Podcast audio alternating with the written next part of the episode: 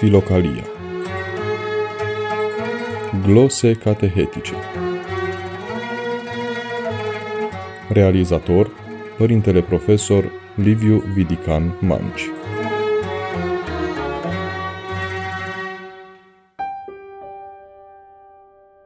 Dragi ascultători, bine v-am reîntâlnit la rubrica Filocalia Glose catehetice, sunt preotul Liviu Vidican Manci și astăzi vă invit să medităm asupra unui text ce aparține aceluiași Sfânt Antonie cel Mare, prezent în primul volum al Filocaliei. Am intitulat această abordare Înșelați de propria imaginație?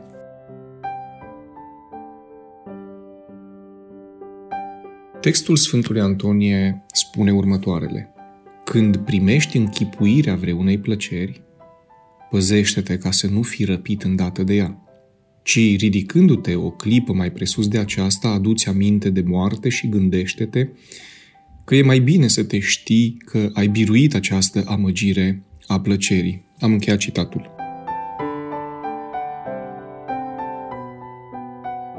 Creativitatea ține de natura omului și e unul dintre acele daruri ce la seamănă cu Dumnezeu. Pentru creativitate e nevoie de imaginație, iar omul o are din plin. Imaginația nu e folosită doar în literatură, arhitectură, artă și tehnologie, ci și în viața duhovnicească. Orice proiect duhovnicesc demarează cu punerea în chip a ceea ce va urma.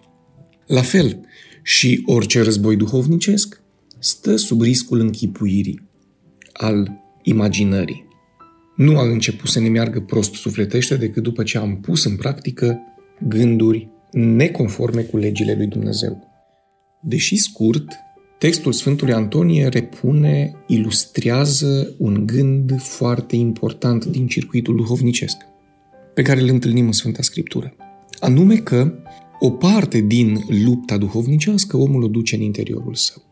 Proiectarea unei realități materiale, ce ține de mundan, poate fi sensibil diferită față de realitatea însăși. La nivelul consecințelor, acestea pot fi devastatoare pentru edificiul duhovnicesc ce se ridică nevoios. Cu alte cuvinte, închipuirea, în sensul de imaginație, de proiecție în viitor, este specific omului și poate fi de mare folos, dar nu închipuirea păcătoasă. Să te imaginezi bogat, influent, celebru, prin crime și abuzuri, e adevărată nebunie să te închipui cult, inteligent, savant, apelând la copiat, înșelat, plagiat, la ceea ce cunoaștem ca fiind furtul intelectual, înseamnă să ignori voit etapele adevărate, să apelezi la o cale scurtă pentru a ajunge acolo, deci o cale păcătoasă. Diavolul se joacă cu mintea noastră, așa cum s-a jucat cu mintea lui Adam. L-a invitat să se vadă asemenea lui Dumnezeu sugerând că Dumnezeu n-ar dori lucrul acesta. Adam a intrat în joc și a fost atât de vrăjit de chipul omului imaginat încât a uitat că mai important pentru el era ca porunca să fie respectată decât conturarea unei iluzii prin instrumente puse la îndemână de o entitate străină lui Dumnezeu, deci înșelătoare. Sfântul Antonie pune din nou ca străjer pentru asemenea miraje gândul la moarte. Doar că te întreb cât de puternic poate fi acest gând pentru cineva care e departe de logica creștină, de logica paulina a morții, care spunea pentru mine viața este Hristos și moartea este un câștig în Filipeni 1 cu 21. E evident că aceste texte vorbesc unor oameni inițiați în tainele creștinismului și nu celor ce nu se află în comunitate euharistică și de credință.